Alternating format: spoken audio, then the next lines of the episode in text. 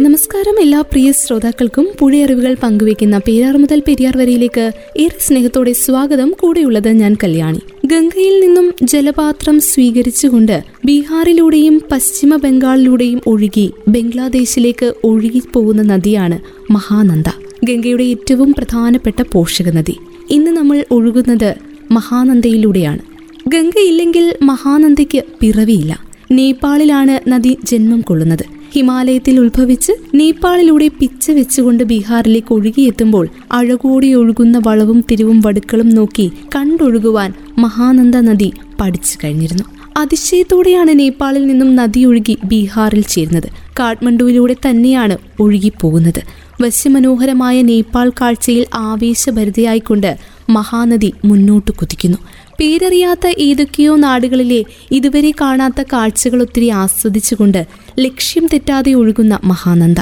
പൊതുവെ കൃഷിസ്ഥലങ്ങളും പിന്നീട് ഒത്തിരി മലനിരകളും പുഴയും ഇതുവരെ കണ്ടിട്ടില്ലാത്ത തരത്തിലുള്ള ചുരം റോഡുകളും ഒക്കെ പിന്നിട്ടുകൊണ്ട് അതിമനോഹരമായ ആ അനുഭവത്തെ ആവാഹിച്ചുകൊണ്ട് നെഞ്ചിലടുക്കിക്കൊണ്ട് ഇന്ത്യയുടെ ജനസംഖ്യയിൽ മൂന്നാമതെത്തി നിൽക്കുന്ന ബീഹാറിലേക്ക് പതുക്കെ പതുക്കെ ഒഴുകിക്കടക്കും മഹാനന്ദ. ബീഹാറിലൂടെ വളരെ പതുക്കെ അനായാസം ഒഴുകും. ബോധ്ഗയയിലൂടെ ഒഴുകുമ്പോൾ പുഴ നമ്മറ സിരസ്കിയാകും മഴക്കാലത്ത് നിറഞ്ഞും വേനലിൽ മെലിഞ്ഞും ഇടമുറിഞ്ഞും നാടിന്റെ ജീവദായനി ഒഴുകുകയാണ്. നാടുകൾ വികസനത്തിലേക്ക് കൊതിക്കുമ്പോൾ പുഴ വാർദ്ധക്യത്തോട് അടുക്കുന്ന കാഴ്ച ഇവിടെയും വിപരീതമല്ല. എങ്കിലും അഴകോടെ സന്തോഷത്തോടെ ഒഴുകുന്നു മഹാനന്ദ. ഹിമാലയിൽ നിന്നും ഉത്ഭവിച്ചുകൊണ്ട് നേപ്പാളിൽ തുടങ്ങുന്ന ഈ പുഴയുടെ അയനം പശ്ചിമ ബംഗാളും കടന്ന് ബംഗ്ലാദേശിലൂടെ കടലിലേക്ക് എത്തുമ്പോൾ ലക്ഷക്കണക്കിന് ജീവജാലങ്ങൾക്ക് ജീവജലം പകരുന്നു മഹാനന്ദ. ജനതയുടെ ജീവജാലങ്ങളുടെ സംസ്കാരത്തിന്റെ ഓരം ചേർന്നുകൊണ്ടല്ലാതെ എങ്ങനെയാണ് ഒരു പുഴയ്ക്ക് ഒഴുകുവാനാവുക? പുഴ നശിച്ചാൽ അവയെല്ലാം വിസ്മൃതിയിലാകും. മഹാപർവതങ്ങളിൽ നിന്ന് ഒഴുകിയെത്തുന്ന ശുദ്ധമായ തെളിനീര് കടലിലേക്ക് പാഴായി പോകുന്നുണ്ടോ എന്ന് നമ്മളൊന്ന് ആലോചിക്കണം. ശരിയായ രീതിയിൽ ഈ ജലം ഉപയോഗ്യമാക്കാമെങ്കിലും നാം പുഴയെ കാണാതിരിക്കുന്നുണ്ടോ എന്ന് നമ്മൾ ചിന്തിക്കണം.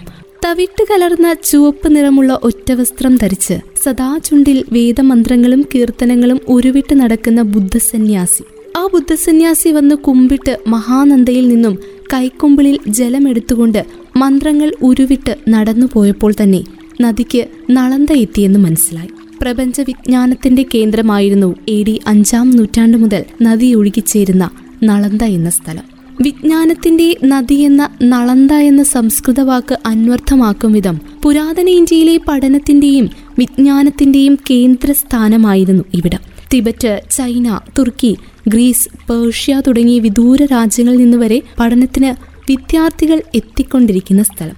നളന്തയുടെ സുവർണകാലത്ത് ഇവിടെ രണ്ടായിരത്തോളം അധ്യാപകരും പതിനായിരത്തോളം വിദ്യാർത്ഥികളും ഉണ്ടായിരുന്നതാണ്. അതാണ് ചരിത്രം. നളന്തയ്ക്ക് തണുപ്പ് പകരുന്ന നദികളിലൊന്ന് മഹാനന്ദയാണ്. ബീഹാറിന്റെ തലസ്ഥാനമായ പട്നയിൽ നിന്ന് തൊണ്ണൂറ് കിലോമീറ്റർ അകലെ പുഴയൊഴുകിയെത്തുമ്പോഴാണ് നളന്ത എത്തുക രണ്ട് നദികൾ കൂടിച്ചേർന്ന് ഒറ്റയ്ക്ക് ഒരു നദിയായി ഒഴുകുന്ന ജലപാതയാണ് മഹാനന്ദയ്ക്കുള്ളത്. അതിലൊന്നിന്റെ പേര് ഫുലാഹർ എന്നും മറ്റൊന്ന് മഹാനന്ദ എന്ന പേരിലും. ഈ നദികളിൽ ഫുലാഹർ എന്ന നദി നേപ്പാളിലെ ഹിമാലയ സാനുക്കളിൽ നിന്നും ഉത്ഭവിച്ചുകൊണ്ട് ബീഹാറിലൂടെ ഒഴുകി ഗംഗയുമായി ഇടകലർന്ന് ചേർന്ന് രാജ്മഹലിന് സമീപമെത്തുമ്പോൾ മഹാനന്ദയുമായി ചേരുന്നു. അവിടെ നിന്ന് ഒരുമിച്ച് ഒഴുകുന്നു. മഹാനന്ദയുടെ ഉത്ഭവം ഹിമാലയ നിരകളിൽ തന്നെയാണ്. ഡാർജിലിംഗിലെ കുർസിയോങ് എന്ന സ്ഥലത്ത് ചിംലിക്കടുത്തുള്ള മഹൽദിറാം കുന്നുകൾ നദിക്ക് പിറവിക്ക് വേണ്ടിയുള്ള ഒരുക്കങ്ങൾ ചെയ്തു കൊടുക്കുമ്പോൾ മഹാനന്ദ അതീവ സുന്ദരിയായി പഹ്ലാഗ് ജഹോരോ എന്ന വെള്ളച്ചാട്ടമായി ഒഴുകി ഉത്ഭവിക്കുന്നു. ആറായിരത്തി തൊള്ളായിരം അടി ഉയരത്തിൽ നിന്നാണ് നദിയുടെ ജലം ഭൂമിയിലെത്തി മണ്ണിനെ സ്പർശിക്കുന്നത്. ഇവിടെ നിന്നും മഹാനന്ദ മഹാനന്ദയൊഴുകുന്നത് കണ്ടു നിൽക്കുമ്പോൾ മറ്റെല്ലാ ദുഃഖങ്ങളും ആ പാലരുവിയിൽ അലിഞ്ഞു തീരുന്നത് പോലെ തോന്നും. പരിസ്ഥിതിയുടെയും മനുഷ്യ സ്നേഹത്തിന്റെയും മർമ്മരം തൊട്ടു തലോടുന്ന സ്നേഹപ്പാലാഴി. അങ്ങനെ തന്നെയാണ് മഹാനന്ദയും. വാനോളം പുഴയെ പുകഴ്ത്തി പറഞ്ഞാലും യാതൊരു ഭാവവ്യത്യാസവുമില്ലാതെ സ്വന്തം കർമ്മമേതെന്ന് അറിഞ്ഞുകൊണ്ട് മനസ്സുകൊണ്ടും മണ്ണിനെ പുണർന്നുകൊണ്ട് പുഴയൊഴുകുന്നു. ദാഹനീരിന് നാവു നീട്ടി നിൽക്കുന്ന അനേകം പ്രദേശങ്ങൾക്ക് തെളിനീർ പകരുവാനുള്ളതുകൊണ്ട് തന്നെ നദിയെങ്ങും യാത്ര മുറിക്കുന്നില്ല. ഡാർജിലിംഗിലൂടെയാണ് ഇപ്പോൾ മഹാനന്ദയുടെ ഒഴുക്ക്. മഹാനന്ദ വന്യജീവി സംരക്ഷണ കേന്ദ്രമുള്ളത് ഇവിടെ. ഹിമാലയത്തിന്റെ പാദങ്ങളിലാണ് ഈ കേന്ദ്രം സ്ഥിതി ചെയ്യുന്നത്. ഹിമാലയ സാനുക്കളിൽ നിന്ന് ഉത്ഭവിച്ച് സിക്കിമിലൂടെ ഒഴുകി പശ്ചിമ ബംഗാൾ കടന്ന് ബംഗ്ലാദേശിലെത്തി. ബംഗാൾ ഉൾക്കടലിൽ ചേരുന്ന മുന്നൂറ്റി പതിനഞ്ച് കിലോമീറ്റർ നീളമുള്ള മഹാനദി ടീസ്റ്റിക്കും മഹാനന്ദ നദിക്കുമിടയിലാണ് ഈ നദിയുടെ പേരിലുള്ള വന്യജീവി സംരക്ഷണ കേന്ദ്രം. ഹിൽ സ്റ്റേഷനുകളുടെ റാണിയായ ഡാർജിലിംഗ് പശ്ചിമ ബംഗാളിലാണ് സ്ഥിതി ചെയ്യുന്നത്. മഹാനന്ദ ഒഴുകിയെത്തി ചേർന്നിരിക്കുന്നത് പശ്ചിമ ബംഗാളിലാണ് നദി ഒഴുക്ക് തുടർന്നു. സിലിഗുരി എന്ന സ്ഥലമാണ് അടുത്ത ലക്ഷ്യം. മഹാനന്ദയുടെ കരയിൽ സ്ഥിതി ചെയ്യുന്ന പട്ടണമാണ് സിലിഗുരി. പശ്ചിമ ബംഗാളിലെ സിലിഗുരിയിലൂടെ ഒഴുകുമ്പോൾ നദി മുഖമൊന്നുയർത്തി മുകളിലേക്ക് നോക്കി. ലോകത്തിലെ മൂന്നാമത്തെ ഏറ്റവും ഉയരം കൂടിയ കൊടുമുടി കാഞ്ചൻജൻഗ ഇപ്പോൾ ആ പട്ടണത്തിൽ നിന്ന് മഹാനന്ദ നദിക്ക് വ്യക്തമായി കാണാം. മൂടൽമഞ്ഞ് നിറഞ്ഞ മലനിരകളുടെ നാട് എന്നാണ് സിലിഗുരി പൊതുവെ അറിയപ്പെടുന്നത്. നേപ്പാളാണ് സിലിഗുരിയുടെ ഒരു അതിർത്തി.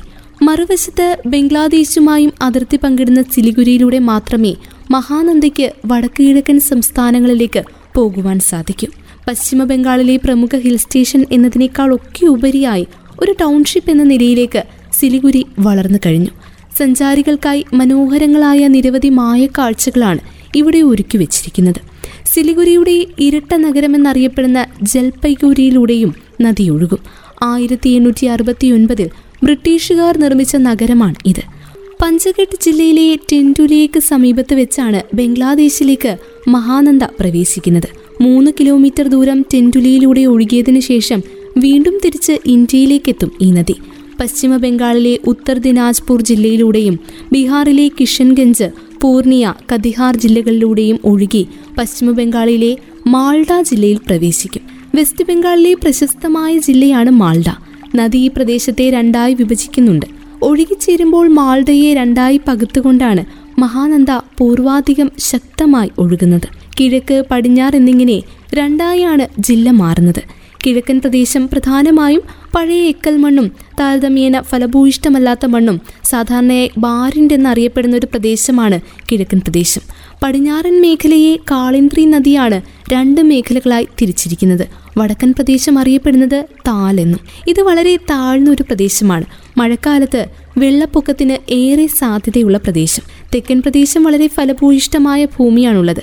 ജനസാന്ദ്രത ഏറ്റവും കൂടുതലും. ഡയറ എന്നാണ് ഈ പ്രദേശത്തെ വിളിക്കുന്നത്. ബംഗ്ലാദേശിലേക്ക് ധൃതിയിൽ ഒഴുകിച്ചേരുമ്പോൾ അവിടെ നദിയെ സ്വീകരിക്കുന്നത് നവാബ്ഗഞ്ച് എന്ന ജില്ലയാണ്. ഈ ജില്ലയിലൂടെ ചെറിയൊരു ദൂരം പിന്നിടുമ്പോൾ നദി ഏതോ ഒരു അന്വേഷണത്തിലാണെന്ന് നമുക്ക് തോന്നും.